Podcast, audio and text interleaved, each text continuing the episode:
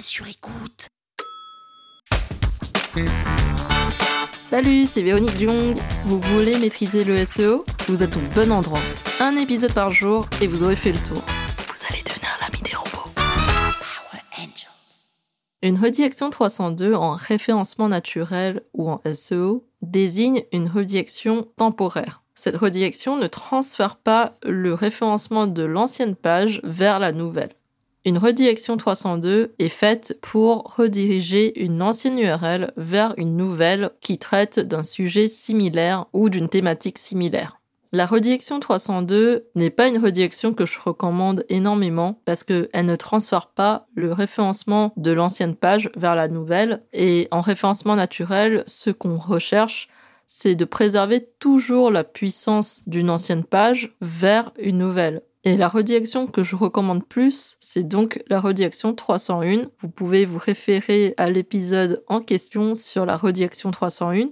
Et l'idée de cette redirection 302, c'est juste pour traiter certaines URL peu importantes où on n'a pas besoin justement de préserver le référencement naturel d'une ancienne page vers la nouvelle page. C'est le cas par exemple pour des pages comme les mentions légales, les comptes d'utilisateurs, les paniers, les pages de commande, etc. Parce que ce type de pages n'ont pas de vocation SEO et n'ont pas pour vocation de remonter dans les résultats de recherche de Google.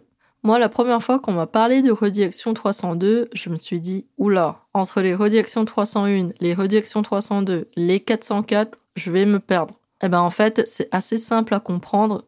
La redirection 302 est une redirection temporaire qui ne redirige pas le référencement d'une ancienne page vers la nouvelle page. Power Angels. La toile sur écoute.